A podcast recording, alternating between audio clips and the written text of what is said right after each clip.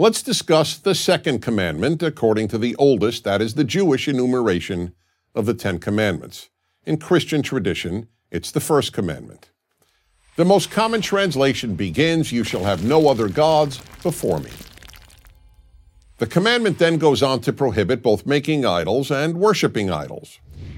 Most people, when they think of this commandment, understandably think that it only prohibits the worship of idols and the worship of gods, such as the ancient pagan gods of rain, of fertility, all the other nature gods, and chief gods, such as the Roman Jupiter and the Greek Zeus. However, there is a major problem with this understanding of the commandment. Since no one today worships these gods, let alone worships idols made of stone, most people think that this commandment is irrelevant to modern life. The irony, however, is that this commandment is not only relevant to modern life, it is in many ways the mother of all the other commandments. Why is it so relevant today? Because today we have as many false gods as the ancients did. And why is it the mother of all the other commandments? Because if we identify false gods and avoid worshiping them, we will eliminate one of the greatest barriers to a good world false gods. So let's begin by defining a false god. The point of biblical monotheism is that there is only one God, and that only this God, the creator of the universe, who demands that we keep these Ten Commandments, is to be worshiped. Why? First, because one God means one human race. Only if we all have the same creator or father, as it were, are we all brothers and sisters. Second, having the same parent also means that no person or group is intrinsically more valuable than any other. And third, one God means one moral standard for all people. If God declares murder wrong, it is wrong for everyone and you can't go to another God for another moral standard. When anything else is worshiped, bad things result. Not only things that can obviously lead to evil, such as the worship of power, or race, or money, or flag, but also things that are almost always seen as quite beautiful, such as art, or education, or even love. Yes, any of these often wonderful things, when worshiped, can lead to terrible results. Take art.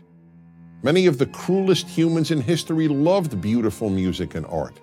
But as a music lover, I learned early in life the sad fact that great music can be used to inspire people to follow evil just as much as it can be used to inspire people to do good.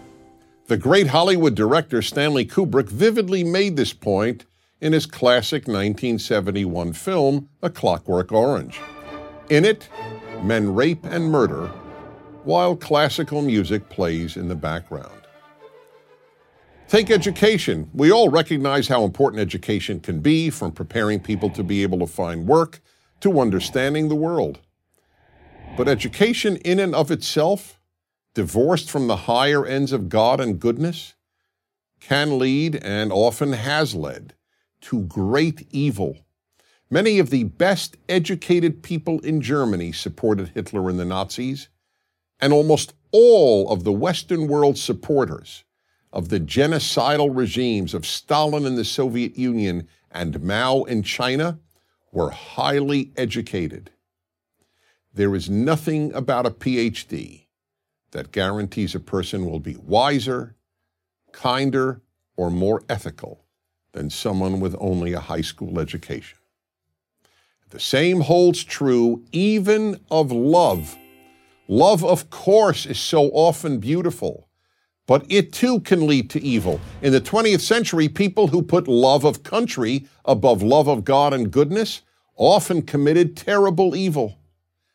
And here's a test for you Imagine that the pet you love and a stranger, a person you don't know and therefore could not possibly love, are drowning. Do you first try to save your pet or the stranger? Well, if love is an end in itself, you save your pet. But if you hold human life as a higher value than love, you won't follow love.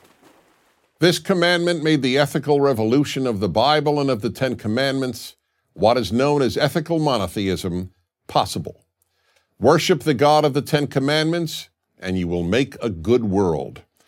Worship a false God, no matter how noble sounding, and you will end up with a world of cruelty. I'm Dennis Prager. Join Prager University, subscribe to our YouTube channel, and sign up for free at prageru.com.